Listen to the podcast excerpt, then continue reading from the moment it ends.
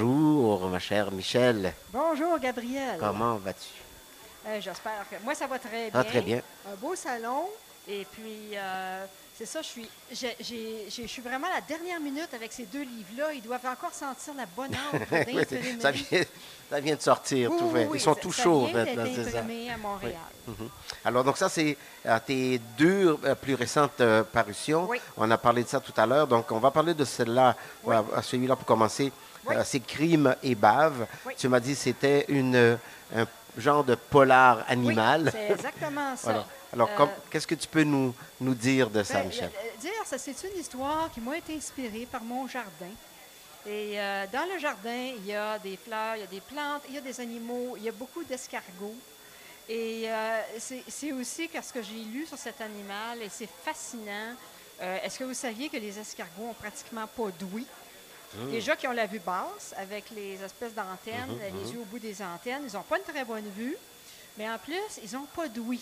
Alors, le concept du son, ils sentent les vibrations, par exemple, mais le concept du son leur est inconnu. Et comment t'es venue l'idée de mettre euh, un escargot en vedette dans, un, dans un une espèce de Ben, petit le- polar? Là, disons que c'était. Il faut savoir que la, la genèse de cette histoire-là, c'est une histoire que j'ai écrite pour un, des- un appel de nouvelles. Je l'ai écrite en anglais, euh, qui s'appelait Slime and Crime, et qui a été publiée en 2017. Et euh, dans un- une revue américaine. Et par la suite, euh, je l'ai traduite. Alors, j'ai décidé que c'était une histoire qui est très accessible, qui est plaisante à lire, euh, et qui est en même temps que le- le- je sais que les critiques en anglais sont sorties, sont, étaient assez élogieuses pour dire que ça rendait très très bien le sentiment d'un polar, la narration typique d'un polar par rapport à euh, un, un autre genre littéraire. Et euh, donc, en l'écrivant en français, il y a- y, y quand même des changements que j'ai dû faire parce qu'il y a des jeux de mots en anglais qui ne se font pas en français. Donc, euh, ce n'est pas la même version. Donc, tu pas- n'as pas seulement traduit, mais aussi adapté Oui. finalement cette, Ben euh, oui, cette c'est- histoire. Bien, certainement. Et c'est une comédie policière. Donc, si vous cherchez, là, et notre, notre enquêteur, je pourrais dire une enquêtrice, euh, c'est parce que les escargots sont hermaphrodites. Mmh. Ça, c'est un autre truc. Alors, cet escargot-là a perdu son organe sexuel lors d'un rapport sexuel et est devenu femelle. Et c'est un accident qui arrive aux escargots. Ah, ça. bon, en plus. Et là, depuis qu'elle est juste une- un sac d'œufs, comme, on dit- comme ils disent eux autres, euh, il y a eu un changement d'attitude chez ses collègues hermaphrodites. Alors, il y, a, il y des questions, donc, comme ça, un peu, j'appelle même pas ça du sexisme, mais il y a des- petites questions pratiques, mais quand même, j'ai gardé euh, le- les capacités physiques sont vraiment pas mal celles des escargots. Et c'est pas si lent que ça, un Non. escargot, quand tu regardes ça, euh, se mouvoir. sur le, le- le- le Oui, parcours oui, qu'ils oui. Mais euh, c'est ça, à un moment donné, ils doivent traverser d'un bout de la propriété à l'autre. Ça, ça leur prend la, la demi-journée complète. on s'entend? Donc, euh, et si, si- si vous, lecteur, vous vous demandez, ça ressemble beaucoup. Mettons, je, je suis inspirée par le célèbre Watership Down de Richard Adams, qui avait des lapins en vedette qui devaient quitter leur terrier. Alors, euh, c'était ça, c'est pour euh, crime et bave. Ce que je trouve intéressant aussi dans ces petits livres-là, c'est que c'est facile à lire. Oui. Et pour euh, les jeunes euh, qui commencent ou débutent à, à la lecture de romans, Oui. donc ça leur donne un très bon avant-goût, puis ça sans les, sans les fatiguer avec la longueur. C'est ça, c'est ça. Euh, et euh, c'est aussi, ben oui, c'est pour des gens qui apprennent le français. Euh, c'est aussi pour des personnes que je connais qui ne peuvent plus lire des longs livres. Euh, comme ma mère qui a 92 ans, ne peut plus lire des 800 pages, 600 pages. Donc, on- il y, a- il y a toutes sortes de raisons qui fait qu'on peut. et ce genre de livre-là, en tant qu'éditrice de, de ces livres-là, en fait, je réimprime et je réédite, ce qui a déjà été publié chez des éditeurs. Euh, ce qui est intéressant, c'est que je le fais assez court pour qu'à la fin, je mets une liste d'amis. Parce qu'il n'y a aucun éditeur qui, de toute façon, peut publier ça sans se ruiner. Oui. Alors, je fais des tirages de 25 exemplaires à la fois. Donc c'est parfait, ça. Donc, euh, tu n'as pas besoin d'avoir aussi beaucoup d'inventaire. Ah, je ne suis pas en train de me mettre en- à me ruiner avec ces petits livres-là. Alors, ton, ton- l'autre, c'est la cousine Entropie.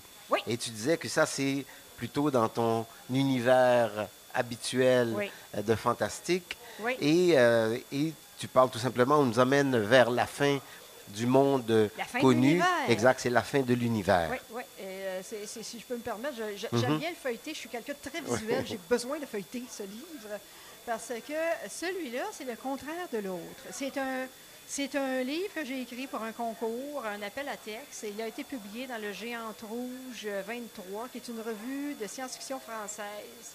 Donc en 2015, c'est ça, Géante Rouge 23.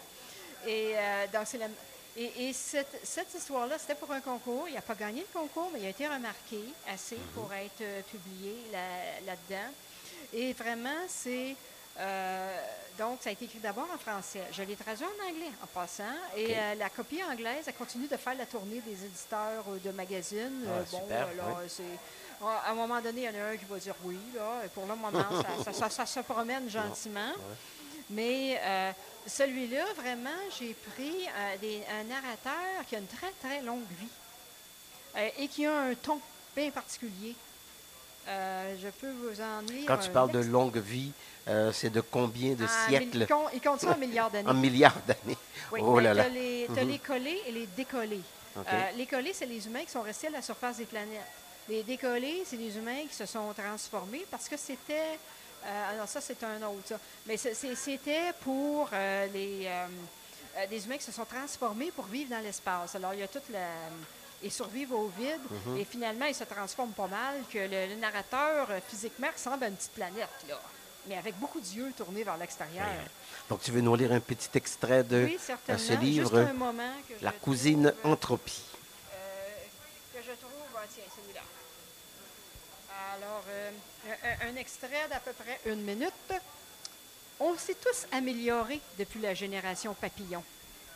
Un papillon n'aurait pas pu se tenir comme je le fais au-dessus du grand tourbillon, captant les rayons X projetés par pôles du trou noir, réfléchissant à la lente évaporation qui le guette.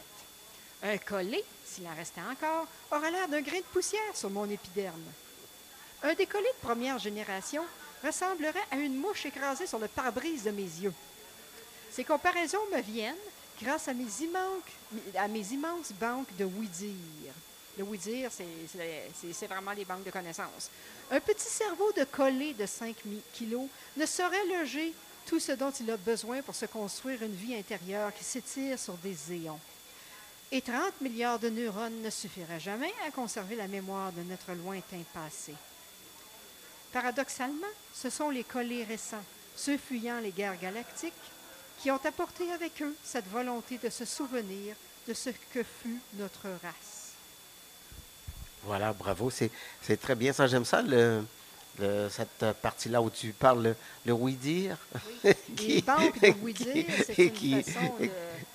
Le, le- le début est quand même assez amusant parce que c'est le- carrément le début de l'univers aussi, Mhm. là, mais je pourrais le lire à une autre entrevue. Là. Il y a quand même, c'est une histoire relativement courte, Oui. mais c'est une histoire euh, qui a du punch. Oui. Donc, là, et, et tout ça, c'est publié chez Écofiction. C'est ça oui, qui est euh, finalement votre propre. Ben, Euh, maison maison d'édition, c'est ça? Paradoxalement, moi, je, je suis ce qu'on appelle un auteur hybride. Je continue à soumettre chez des Mhm. éditeurs agréés pour les romans, euh, les choses en français. Pour des choses en anglais et pour des nouvelles très courtes, euh, ce qui a déjà été publié ailleurs, ça tombe dans le trou noir oui. des- de lecture. Or, euh, des gens qui aiment ce que je fais, euh, je dis toujours, éco-fiction, c'est pour mes fans. Mhm. Des gens qui aiment particulièrement ce que je fais peuvent avoir le plaisir de feuilleter les livres physiques et les livres électroniques aussi. Les livres physiques ont un certain prix, le livre électronique est moins dispendieux aussi. Donc, tout ce qui est chez Ecofiction est disponible en électronique Ah, aussi.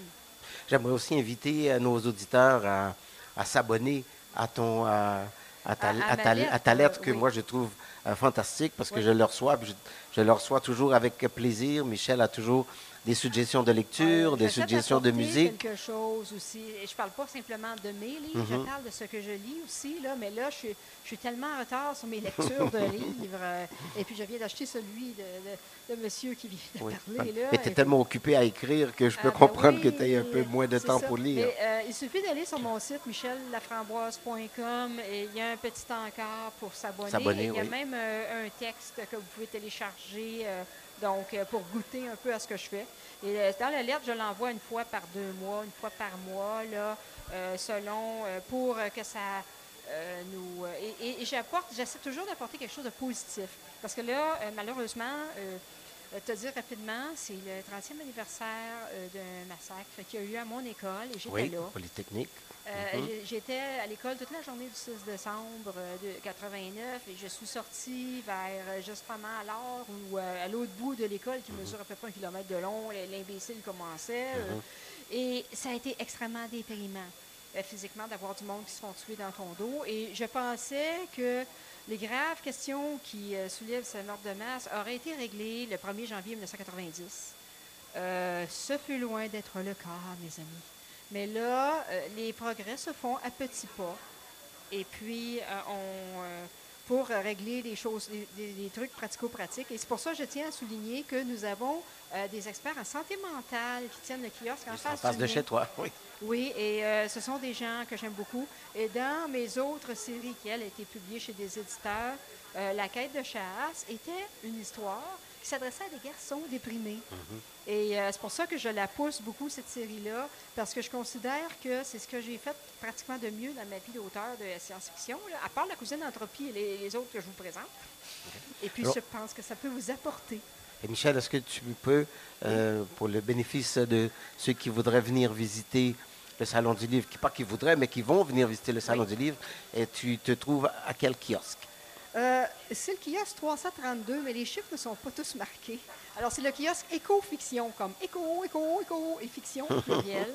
Et le site lui-même est écofiction.com. Et euh, donc, pour aller voir quelques livres qu'il y a dessus. Mais sinon, vous pouvez me voir en personne et je les signe. Et je Bon, fais ben, des voilà. spéciaux d'ailleurs. Euh, Donc, pour trois livres pour, quatre euh, pour le prix de pour deux. 20 C'est ça. Ou euh, j'ai aussi euh, des, des livres, justement, la quête de chasse au complet, les cinq livres pour 30 dollars. euh, Donc, ça, c'est vraiment pas cher. ben, c'est parce que moi, 6 je veux encourager les jeunes à les lire Mhm. et euh, je sais que ça a fait du bien à, à beaucoup de personnes euh, qui, qui ont lu ça quand ils étaient jeunes. Il y a des adultes qui sont venus me voir qui m'ont dit ah, ben, ou le piège pour le Jules Verne, j'ai lu, ça a été qu'est-ce que j'ai lu en premier en science-fiction. Alors, merci beaucoup, Michel, et Mais merci Bon Gabriel. salon. Ben toi aussi. merci. Au revoir. Alors, on vous parlait directement du Salon du Livre de Toronto dans le cas de ma radio euh, visuelle. Donc, on était avec euh, Michel Laframboise, éditrice, euh, auteur euh, de plusieurs euh, recueils de nouvelles et de petits romans pour jeunesse.